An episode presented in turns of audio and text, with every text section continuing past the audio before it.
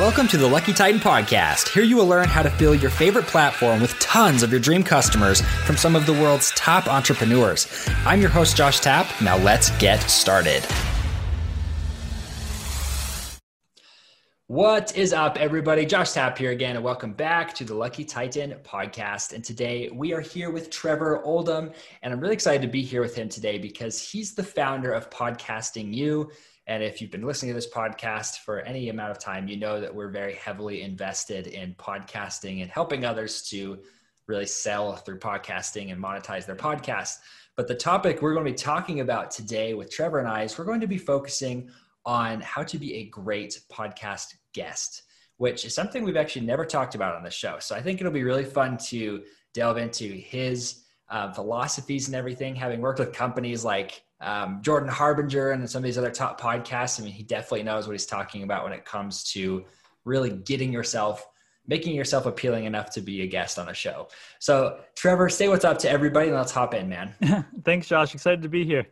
Yeah, it's going to be a lot of fun. So, Trevor, you know, we don't really heavily go into the, the background story in a lot of cases, but I have to have you tell yours a little bit because you are the first person who is younger than me that I've ever interviewed. And that was pretty exciting for me because I'm kind of like the young guy in our market. And uh, sometimes it's hard to break out as the young guy because people consider you as not having experience. So, can you tell us a little bit about your journey? Because you're 23 years old. I don't know if I mentioned that or not, but you're 23 years old and you've already produced a multiple six figure um, income for yourself through business. So, give us a little bit of background on yourself. Sure. So, I guess the really story, the story starts about five years ago. I was working a job. I was a senior in high school and at that job, I was making seven dollars and three cents an hour, and and I realized seven dollars and three cents an hour wasn't going to cut it for the rest of my life. But at the same time, I was a senior in high school. How am I going to go out there and get a high-paying job that just wasn't available? So I just started went on Google, did some research, and I ended up buying a, this book on Amazon, and it really it outlined the differences between the lower, middle, and upper class. And one of those differences was the upper class had gone off and started a business. I was like, well I've bought and sold baseball cards. I've gone door to door lemonade selling, mowing lawns, you know, anything like that growing up to make a quick buck because I couldn't really go out there and, and start my own company being that young. And I was like, wait a second, there's people out there that are starting businesses that can make money on their own income because really is, you know, growing up, going through high school, going to college, and then getting a good paying job, working that job for 40 years. And, and that was sort of it. And in that book, it, it just really opened my eyes. And again, I, I went back to Google, I started looking to see what people were doing, and I and I found the site Alibaba and AliExpress. And for those of you who are listening who might not know, it allows you to import products directly from China. First venture I started, I believe I spent eighty dollars, bought fifty phone cases, sold them for about ten bucks a piece on eBay. But uh, quickly learned that if you buy name brand products from China, they might be knockoffs. So I got pretty much all of those sent back. But I do have to say they made great Christmas gifts that year. Um, so that was my my first learning lesson. But the products were super cheap on Alibaba and AliExpress. So being from the the Cape Cod area in Massachusetts, I imported these bracelets and watches that were nautical themed, built an Instagram brand through them, worked with a lot of Instagram influencers to send them off. I said, hey, I'll send you a free bracelet. You take this bracelet, promote a, a photo of it, I'll send it to you for free. Worked out good, worked out it from my dorm room, but I realized didn't want to do that forever. Wasn't, you know, wasn't my passion, but just still starting along the lines of just starting these different businesses.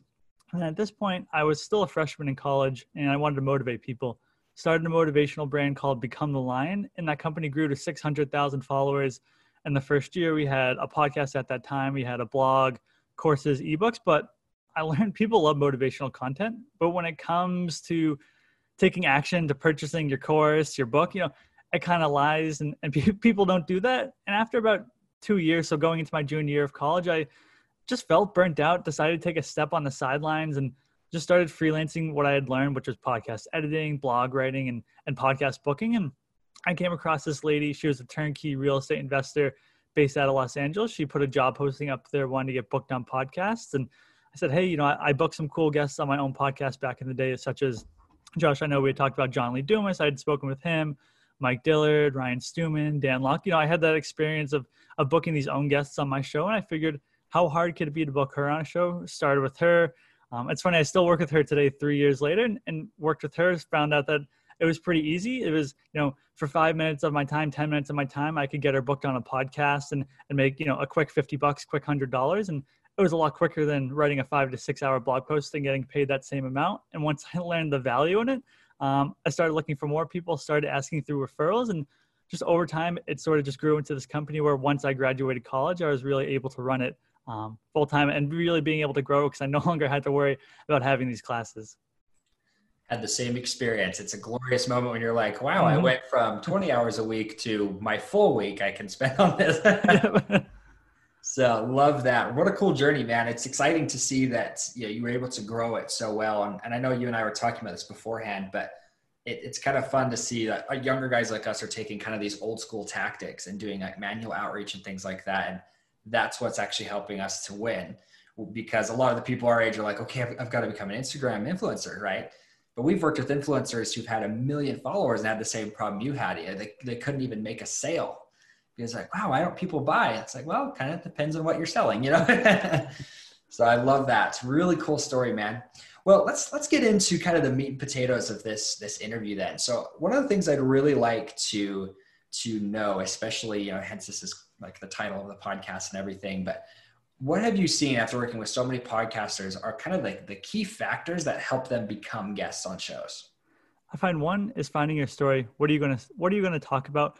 There's a million stories I know uh, that I just went over. There's so many different topics that I could talk about on a podcast when it comes to importing, when it comes to building a uh, social media following. But I realized that the best three topics that I can really talk about are podcast guesting and then also building an online business. And i realized those are the two topics. So i wanted to hone in and say all right i want to be i want to be the go-to guy when it comes to podcast guesting when it comes to literally podcast guesting or building an online business. So it's really honing in on that niche figuring out what you want to talk about. You don't want to be the jack of all trades because when you go out and you're sending out these pitches to a podcast host and you can say oh i can talk about these 10 to 20 subjects they're they're going to feel overwhelmed. But if you come to them and say, you know, I'm an expert in these two to three subjects, it's going to make the life of a podcast host a lot easier. So I think really that first step is honing in on what you're going to talk about and then making sure that when you're creating these pitches, I'm sure we can get into that as well and, and sort of the details of what that looks like. But you want to hone in on your two to three topics. I know I'm sure Josh, when I sent you my podcast pitch, I think I honed in on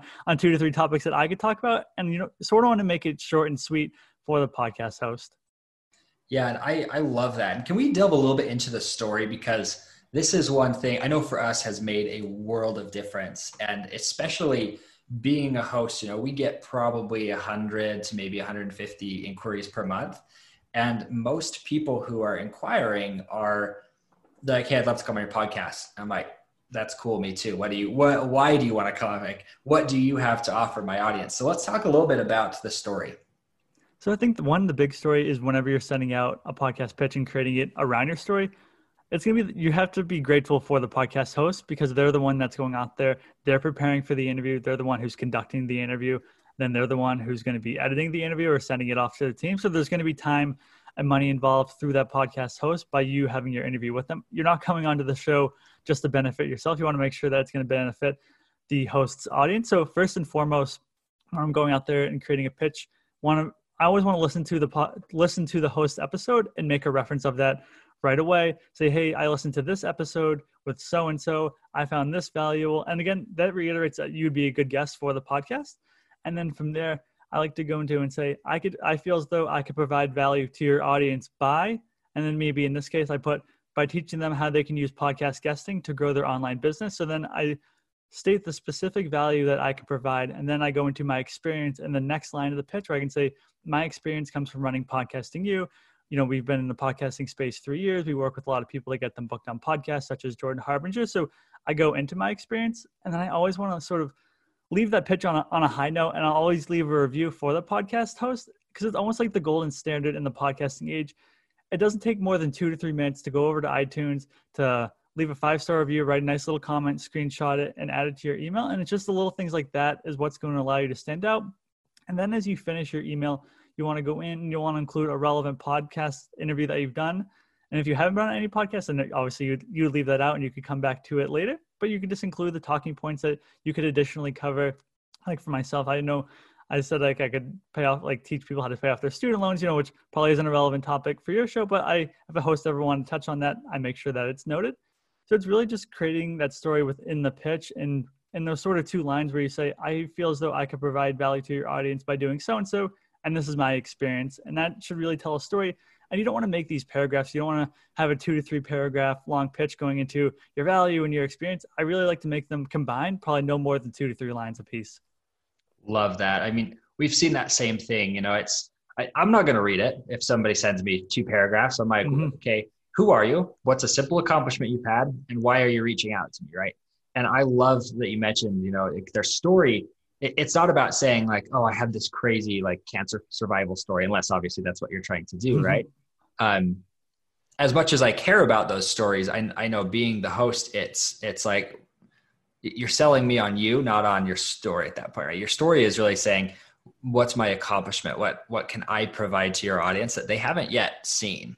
And that's I, I feel like has been another point that you've you've hit on really well is there's you know there's so many so many people just saying hey like i'm a business consultant. I mean mm-hmm. you get hundreds of those. And it's like, okay but, but give me something different. And, and when somebody gives you something different i mean like yours right? Like how to become an expert podcast guest like what a cool title right? Because you're like well okay that's something that my audience is trying to do we don't have an episode on that yet. Let's do it. Right.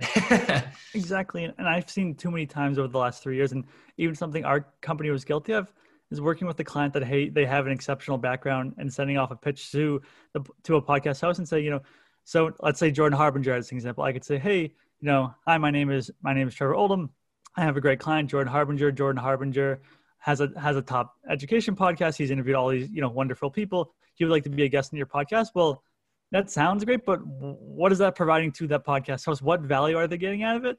And I think that when you really hone in on the value that you're going to be providing and, and sort of sharing that story with them is going to make your pitch stand out a lot more than you just giving your accolades. Well, obviously you, want to have some accolades if you're going to be on a podcast and you're having an interview, but that, that's not the be all end all. And that's something that that's like a, a long time for myself and our company to learn is that even if a client is super polished and has done a lot, doesn't necessarily mean that the podcast host wants to have them on.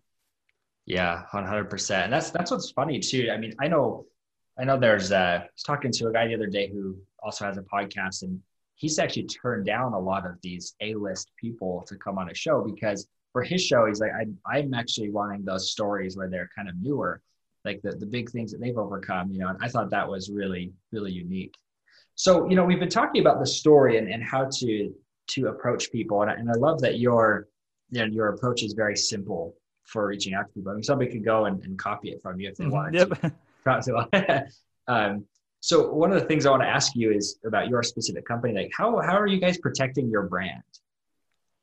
So I guess what do you mean by that, if I may ask? Yeah. So so I mean, when there's a lot of competition out there, mm-hmm. there's you know there's it's pretty easy to get drowned out and have people like steal and copy and whatever. But what have you guys found to, to help you kind of protect that brand for yourself? Oh, I think one is just making us allowing ourselves to stand out. And I can tell you, I help one podcaster run his podcast. Um, he's the only one that I do, and I've been working on it for helping him out for about two years now. And it's it's a pretty good gig. He's a real estate investor, and so by helping him out, I manage his whole podcast for him. So I'll get pitches coming from the competition coming to him or coming to myself actually, and they don't know that it's me um, helping him to edit this podcast. And then I also have this podcast booking company, so I can really see how the competition is pitching their clients, and I I send it to actually I send it to our team and say how can we make ours better than what they're sending out, and that's really how we've sort of drafted our pitch over the time. So I have the full confidence in ourselves that our client that we what we do for our clients is going to allow us to stand out above the competition. And i know that it pays dividends because we've had countless emails from hosts using the exact pitch the exact script that i just told your audience. And having hosts come back to us and saying i would love to have you on. It's very personable. We we typically don't get this. And that reaffirms me that it's going to allow us to stand above the competition because it, it takes about 10 to 15 minutes per pitch that we send out as a team. Where if you're setting a cookie cutter pitch, yeah, you could probably send 30 pitches in a 30 minute period. But by you taking that time, it's going to allow you to stand out. And that's why I believe it allows our company to stand out. And then also, we like to be very good to the host.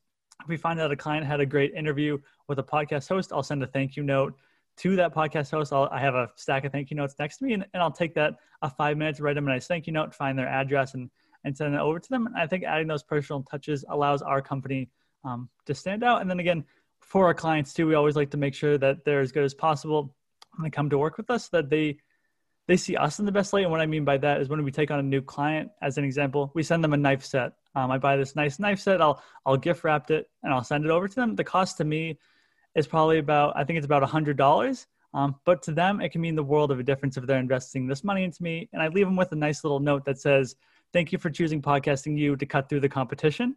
And I've gotten great feedback from that from from our clients. So I think it's always trying to evolve and and not just do it as quick as possible because I don't think that's going to work at the end of the at the end of the day. And that's something again our company had to learn when I started in the podcasting space.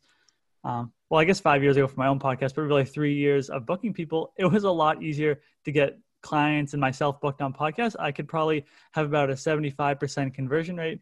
Where now we look at it, if we get a 25% conversion rate on any pitches that we send out for a client, it's going to be successful. So the, the game has become a lot harder and we've had to evolve. And I really think that just the feedback that we're getting from podcast hosts allows us to reaffirm that what we're doing is working. Yeah, hundred percent. I love that. I, I, think there's there's a lot of uh, noise in the market with this stuff, and it's because there's so many of these automations. You know, and we've tried them in the past as well too. You know, maybe not for booking per se, but the the big problem I see with that automation concept is that people are trying to automate the entire thing, mm-hmm. and in my opinion, it's it's kind of a cheap way of going about it, where if you would just invest in personalizing the message, even if you don't do it yourself, but you have somebody else personalizing that message, it just makes a world of difference.